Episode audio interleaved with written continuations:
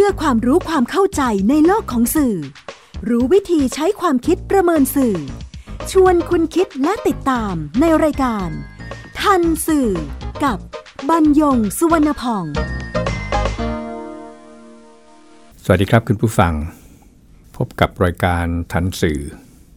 ทางวิทยุไทย PBS ทุกค่ำวันศุกร์เวลา 18นาฬิกา30 นาทีถึง 19นาฬิกา เป็นยงสวนพองดำเนินรายการ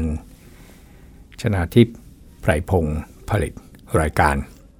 ทันสื่อเป็นรายการความรู้ด้านสารสนเทศแล้วก็เรื่องราวที่เกิดขึ้นในโลกข่าวสาร ซึ่งส่งผลกระทบต่อบุคคลหรือว่าสังคม อันนี้เนื่องมาจากเนื้อหาแล้วก็สื่อ แล้วก็นำมาเรียนรู้ร่วมกันเพื่อ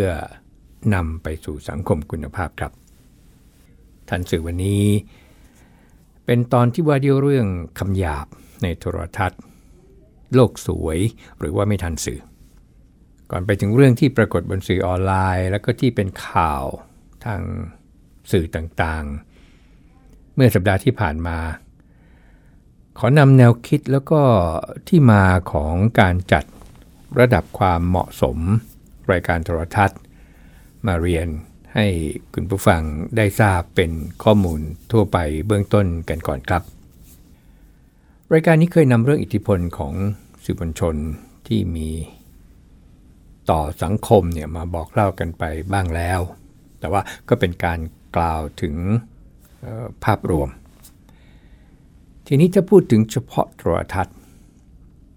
โทรทัศน์ก็เป็นสื่อมวลชนแขนงหนึ่ง ซึ่งผู้รับสาร ไม่ว่าพื้นฐานความรู้อย่างไร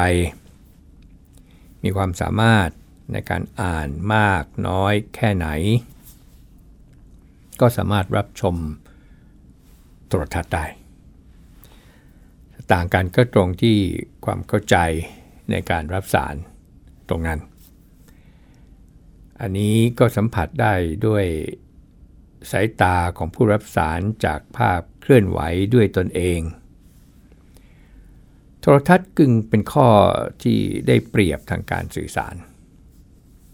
เวลาเขียนหนังสือหรือตัวหนังสือเฉยๆอ่านแล้ว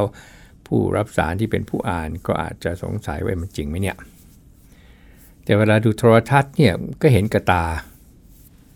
ก็ก็เห็นไอ้หนึ่งก็เห็นนะ่ะมันก็เป็นอย่างนั้นจริง ๆทำนองนั้นนะครับที่เรียนสรุป โทรทัศน์ปัจจุบันก็มีหลายรายการที่ หลากหลายเนื้อหา ทั้งข้อมูลข่าวสาร แล้วก็บันเทิง กล่าวเฉพาะรายการบันเทิงอย่างเดียวนี่นะครับก็พูดถึงรายการบันเทิง โอมีอีกหลายอย่างทีเดียว ละครก็ใช่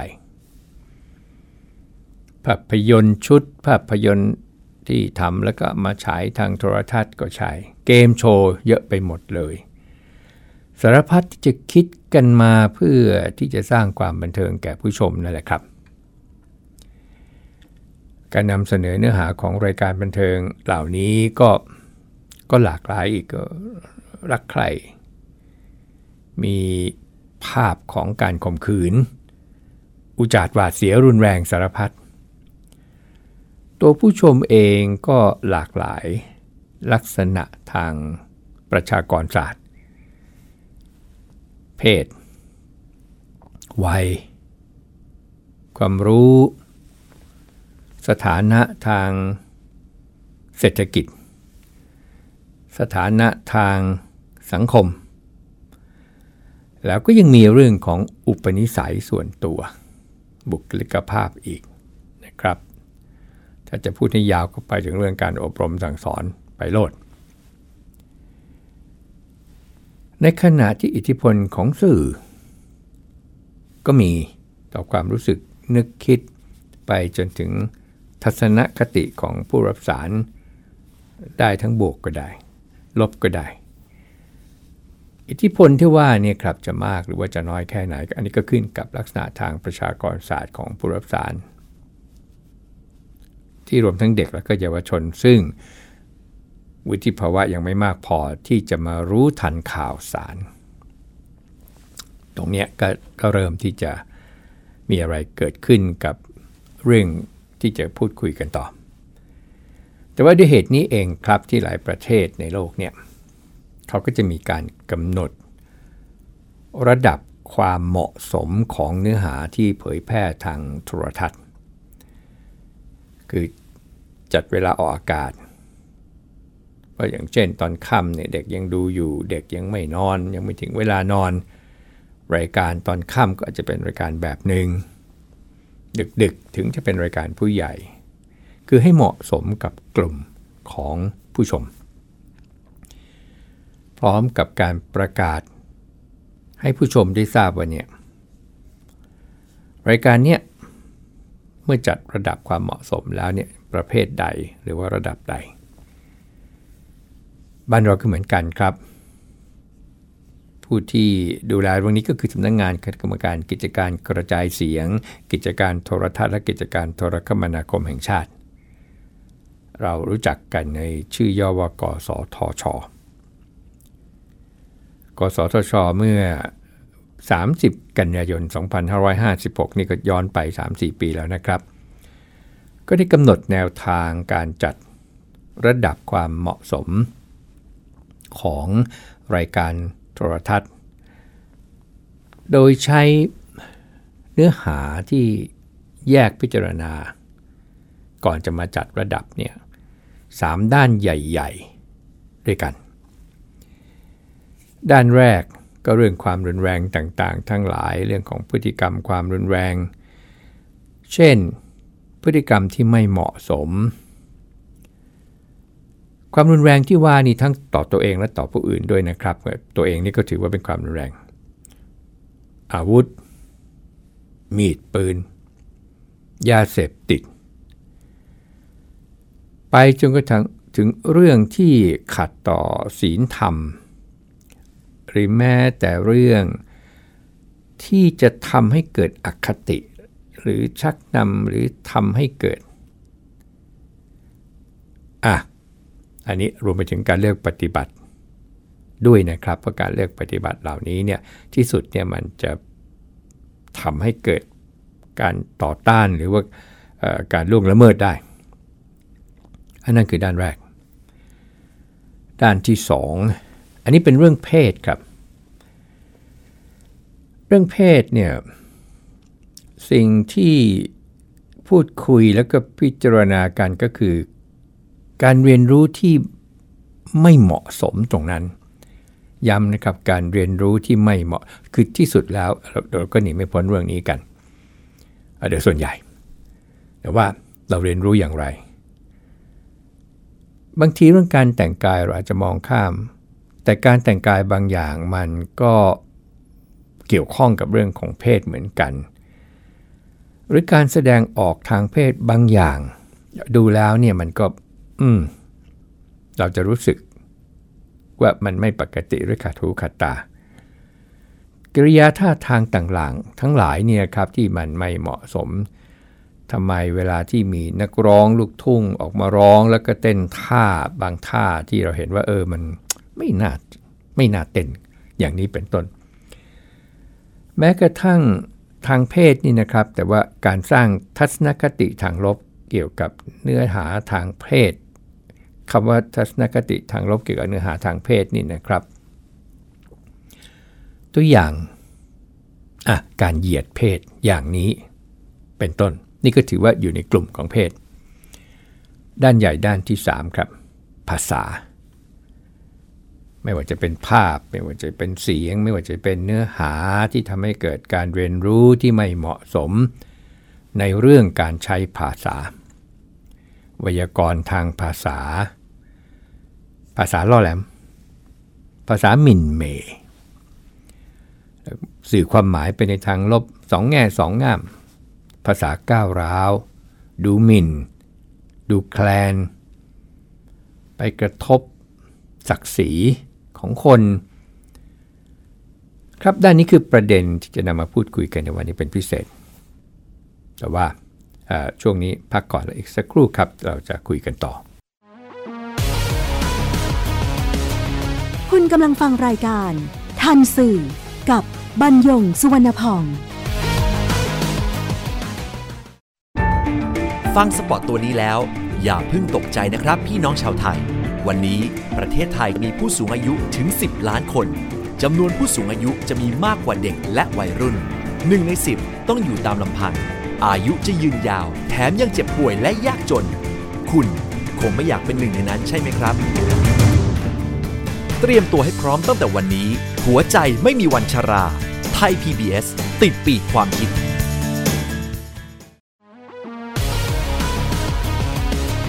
คุณกำลังฟังรายการ ทันสื่อ กับบรรยงสุวรรณพอง จากแนวทางที่ได้เรียนคุณผู้ฟังไปเมื่อสักครู่นี้เนี่ยนะครับ ทางสำนักงงานกรรมการกิจการกระจายเสียง กิจการโทรทัศน์และกิจการโทรคมนาคมแห่งชาติ ขอใช้กสทชกันละกันนะครับ ก็เลยให้กำหนดให้มีการแสดงสัญลักษณ์ ระบุระดับความเหมาะสมของรายการโทรทัศน์ ของบ้านเรานี่มี 6 ระดับครับ ระดับที่1เนี่ยก็จะมีตัวอักษรปปลาสีเขียว อันนี้เป็นรายการสำหรับเด็กปฐมวัย อายุ 3-5 ปี รายการพวกนี้ก็จะอยู่วันหยุดอยู่ตอนเช้าที่เด็กยังอยู่หรืออยู่ตอนเย็นตอนค่ำเด็กยังไม่หลับไม่นอน ระดับที่ 2 ระดับตัวดอเด็กนี่นะครับ แล้วก็เลข 6 บวก อันนี้ก็เป็นรายการสำหรับเด็กในวัยตั้งแต่อายุ 6 ถึง 12 ปี เวลาก็อาจจะขึ้นมาอีกหน่อยหนึ่ง ระดับที่ 3 ก็คือตัวทอทหาร อันนี้เป็นรายการทั่วไป ลูกเด็กเล็กแดงผู้หลักผู้ใหญ่ชมได้ทุกวัย ข้อนี้ก็จะเป็นประเด็นที่แคบขึ้นในการนำมาคุยกันในตอนนี้ครับ แต่เดี๋ยวคุย ระดับที่ 4 ใช้ตัวอักษรย่อว่านอนหนู แล้วก็มีเลข 13 แล้วก็บวก อันนี้เป็นรายการที่เหมาะสำหรับผู้ที่มีอายุ 13 ปีขึ้นไป ก็จะมีภาพมีเสียง หรือมีเนื้อหาที่ต้องใช้วิจารณญาณในการรับชม เขาก็จะมีคำอยู่อีกคำหนึ่งที่บอกว่าผู้ชมที่อายุน้อยกว่า 13 ปีถ้าต้องชม ก็ควรจะ be advised ก็คือควรได้รับคำแนะนำ ระดับที่ 5 ครับ อันนี้นอหนู 18 บวก อันนี้เป็นรายการที่เหมาะสำหรับผู้มีอายุ 18 ปี ขึ้นไปแล้วภาพเสียงหรือว่าเนื้อหาที่ไม่เหมาะสมในเรื่องพฤติกรรม ในเรื่องความรุนแรง ในเรื่องเพศ ในเรื่องการใช้ภาษา ซึ่งต้องใช้วิจารณญาณในการรับชม เขาก็จะบอกว่าถ้าหากว่าเด็กอายุ 18 ปีคือเยาวชน ผู้ชมที่มีอายุน้อยกว่า 18 ปี ก็ควรจะได้รับคำแนะนำจากผู้ใหญ่ แล้วก็ระดับสุดท้ายนะครับที่กสทช ประกาศแล้วก็กำหนดว่าทุกรายการเนี่ยจะต้องขึ้นก่อนจะเข้ารายการ ก็คือชอชิง อันนี้เฉพาะผู้ใหญ่ เป็นรายการที่ภาพ เสียง หรือเนื้อหาที่ไม่เหมาะสมในด้านพฤติกรรม ความรุนแรง เพศแล้วก็การใช้ภาษา อันนี้เป็นรายการที่เด็กแล้วก็เยาวชนไม่ควรรับชมเลย ก็มาถึงกรณีที่เกิดขึ้น จากการร้องเรียนโดยนักวิชาการนิเทศศาสตร์ ร้องเรียนไปยังสำนักงงานกสทช ขอให้พิจารณาการใช้ภาษาของรายการรายการหนึ่งจากสถานีโทรทัศน์แห่งหนึ่ง ซึ่งผู้แสดงในรายการเนี่ยผู้ร่วมรายการเนี่ยใช้คำหยาบ อาจารย์ท่านนี้บอกมาเลยนะครับว่าใช้คำอะไรบ้าง กี่ครั้งคำอะไรบ้าง กี่ครั้ง และคำอะไรบ้างกี่ครั้ง เหตุผลที่เสนอ กสทช ก็เพื่อที่จะให้พิจารณาการใช้ภาษาของรายการ นี้จากสถานีโทรทัศน์แห่งนี้ ทีนี้ อาจารย์ท่านก็ย้ำอออยู่คำหนึ่งนะครับ ก็คุณผู้ฟังก็จะคุ้นหูได้ยินบ่อยๆเหมือนกันเพียงว่าจะได้ยินที่ไหนเวลาใด ก็คือคำที่เราเรียกตัวเงินตัวทอง อีกคำหนึ่ง ทั้งทั้งที่รายการนี้เนี่ยขึ้นสัญลักษณ์ทอทหาร ก็อย่างที่เอเรียนให้คุณผู้ฟังได้ทราบไปแล้วว่าถ้าเป็นทอทหาร ก็หมายถึงรายการที่รับชมเป็นการทั่วไปไม่จำกัดอายุ ข้อกังวลของนักวิชาการท่านนี้ก็คือเด็กที่รับชม เพราะว่าเป็นตัวทอใครก็ดูได้ เด็กก็ดูได้ เด็กเมื่อได้ยินคำต่างๆ รวมทั้งคำตัวเงินตัวทอง ก็อาจจะเข้าใจผิดด้ว่าเป็นภาษาที่เขาจะไปใช้ที่ไหนก็ได้ เขาจะพูดอย่างไรก็ได้ เพราะว่าอา้าวก็เห็นทั้งโทรทัศน์นะ่ะแล้วก็เป็นรายการที่ขึ้นสัญลักษณ์ตัวทอทหารอยู่แล้วอะอย่างนี้เป็นต้น สรุปการร้องเรียนก็ให้พิจารณาการใช้ภาษาที่เหมาะสม ในรายการโทรทัศน์ที่แสดงสัญญลักษณ์ว่ารับชมได้ทุกวัยที่ไม่เกี่ยวอะไรกับเนื้อหาของรายการ แต่เป็นการใช้ภาษาในรายการนั้น กับการขึ้นสัญญลักษณ์ทอทหารสำนักงงานกสทชครับ ก็เป็นเรื่องภายในไปแล้วเสร็จแล้วก็มีบันทึกมาถึงนักวิชาการท่านนี้ สรุป เป็นทำนองว่า ก็พิจารณาแล้วก็เห็นว่าไม่ได้มีการใช้อะไรบ่อยครั้ง แล้วก็ทำนองว่าคล้ายๆกับ ถ้าจะให้เข้าใจเมื่ออ่านก็ได้อ่านเหมือนกันนะครับ เพราะว่าต้องต้องนำมาเล่าสู่ให้คุณผู้ฟังได้ทราบ ก็เข้าใจเหมือนกันว่าเออนะถ้ามันไม่ได้ใช้บ่อยครั้งมันก็ใช้ได้นะ นี่คือความเข้าใจมันเป็นอย่างนั้นจริง ๆ ด้วยเหตุนี้ครับที่ทำให้อาจารย์ท่านนี้ก็เลยที่ผมไม่ได้เอ่ยชื่อเอ่ยอะไรไปเป็นพวกนำมาเล่าสู่ออกอากาศ ไม่ได้ขออนุญาตอาจารย์ท่านก่อนก็เลยไม่ได้ไม่ไม่ได้เอ่ยชื่อเสียง แต่ว่าผู้ฟังที่เมื่อฟังแล้วก็คงจะเข้าใจว่าอะไรเป็นอะไรบ้าง แต่เราเอาสาระของของตัวนี้มากกว่า คือ พอท่านอ่านแล้วก็เหมือนกับผมแหละครับ ก็มีความรู้สึกว่า เอ๊ะ ถ้าอย่างนั้นแล้วเนี่ย จากนี้ไปเนี่ย รายการที่ขึ้น ระดับตัวทอทหารที่คนทั่วไปเนี่ยรับชมได้แล้วเนี่ย ใช้คำพวกนี้ได้นะสิ เอาละใช้ไม่บ่อยครั้งแต่แต่ใช้ได้นะสิ สิ่งที่นักวิชาการท่านนี้เห็น แล้วก็ยังรู้สึกติดขัด ยังรู้สึกอยากจะทักท้วง อยากจะอุทธรณ์ต่อไป แล้วก็นำเข้าข้อความเนี่ยบนสื่อออนไลน์ ก็บน Facebook บนทะเบียนบัญชีบัญชีของท่าน แล้วก็มีคำถามที่น่าสนใจว่านี่คือมาตรฐานใหม่ใช่ไหม อคำว่ามาตรฐานใหม่ใช่ไหมกับอะไรต่างๆ เสร็จก็มีสถานีโทรทัศน์ด้วยกันนำไปออกเป็นรายการตอนเช้า ก็มีคนเข้ามาที่บัญชีของอาจารย์ แล้วก็มาแสดงความเห็น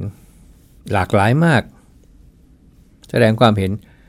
แต่มันมีความเห็นมันมีถ้อยคำอยู่ มันมีคำอยู่คำหนึ่งที่จะเห็นว่าหลายคนเนี่ยเขาใช้บ่อยทีเดียว นั่นก็คือคำว่าโลกสวย เราใช้พอเราใช้คำนี้ คุณผู้ฟังจะเข้าใจตรงกันนะครับว่า มันเหมือนกับมองอะไรที่ในแง่ดีเสียเหลือเกิน แล้วคำว่าโลกสวยเนี่ยเมื่อนำมาใช้เนี่ยก็มันจะมีลักษณะของการเสียดสี เหมือนคนที่ไม่ยอมรับความจริง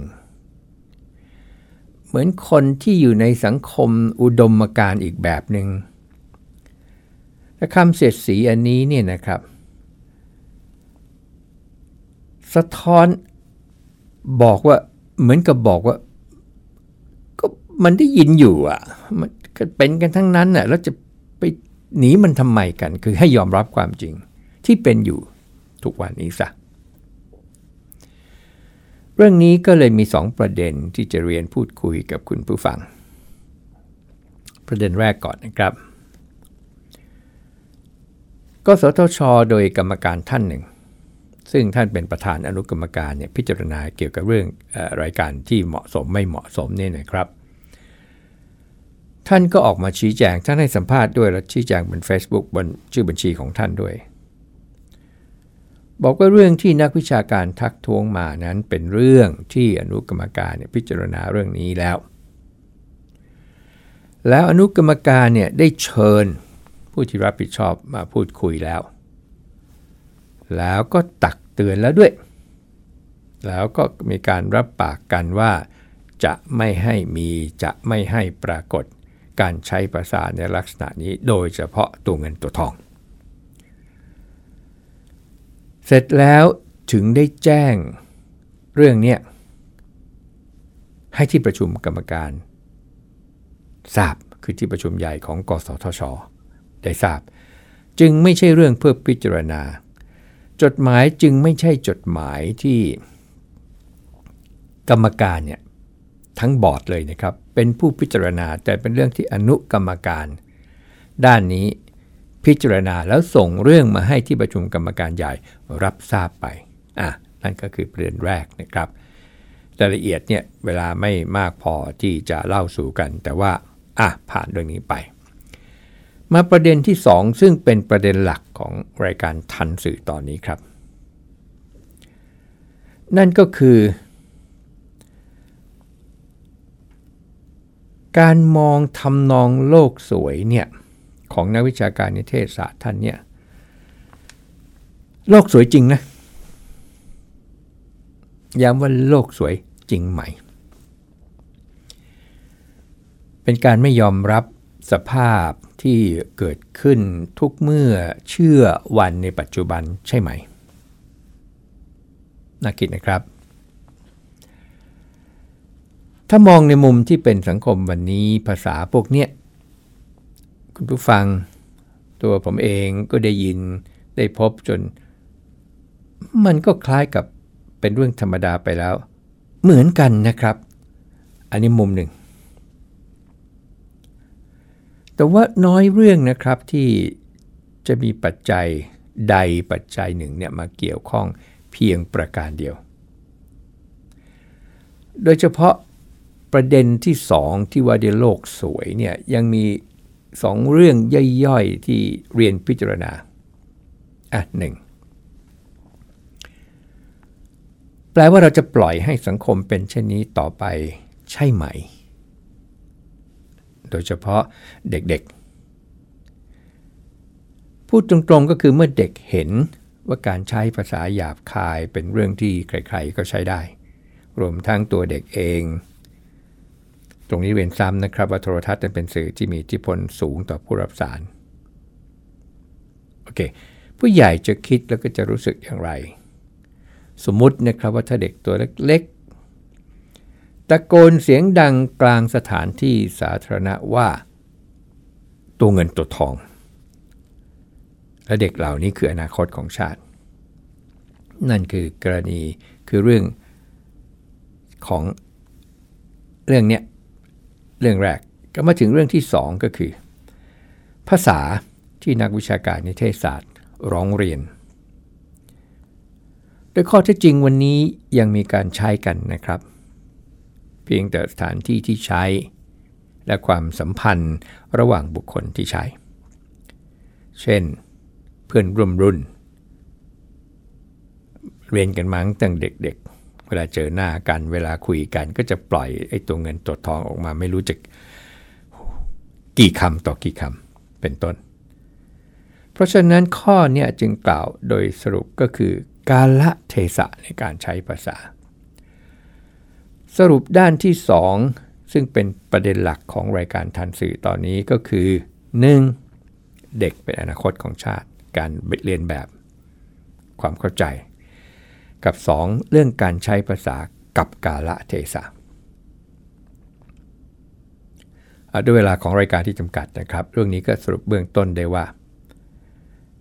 ไม่น่าจะเป็นเรื่องโลกสวยตามที่มีการนำคำนี้มาใช้เสียดสีนักวิชาการนิเทศศาสตร์ผู้ร้องเรียนครับ แต่เป็นเรื่องที่เราจำเป็นต้องทำความเข้าใจ ในเนื้อหาและก็ตัวสื่อ การมองบริบทที่ครอบคลุมที่ไม่ใช่ด้านใดด้านหนึ่ง การมองด้านเดียวก็จะเห็นเพียงฝั่งเดียวก็เหมือนกับข้ามถนนนั่นแหละครับแต่ยังมองซ้ายมองขวา เมื่อยิ่งเป็นสารสนเทศด้วยแล้วเนี่ยการมองรอบด้านก็จะช่วยให้เราไม่ผิดพลาดหรือว่าผิดพลาดเนี่ยน้อยลง ไม่เพียงเท่านั้นครับ ข้อมูลแต่ละด้านยังจำเป็นต้องผ่านการประเมินความน่าเชื่อถือ แล้วจึงค่อยสรุปว่าเรื่องนั้นเนี่ยที่แท้เป็นอย่างไร การแสดงความเห็นก็จะอยู่บนพื้นฐานของเหตุผล นั่นเท่ากับว่าเรานั้นทันสื่อจริง ๆ พบกับทันสื่อทางวิทยุไทย PBS ทุกค่ำวันศุกร์เวลา 18นาฬิกา30 นาทีถึง 19นาฬิกาบรรยงสวนพอง สวัสดีครับ ติดตามรายการทันสื่อได้ทางวิทยุไทย PBS www.thaipbsradio.com แอปพลิเคชัน Thai PBS Radio ติดตามข่าวสารทาง Facebook ได้ที่ facebook.com/thaipbsradiofan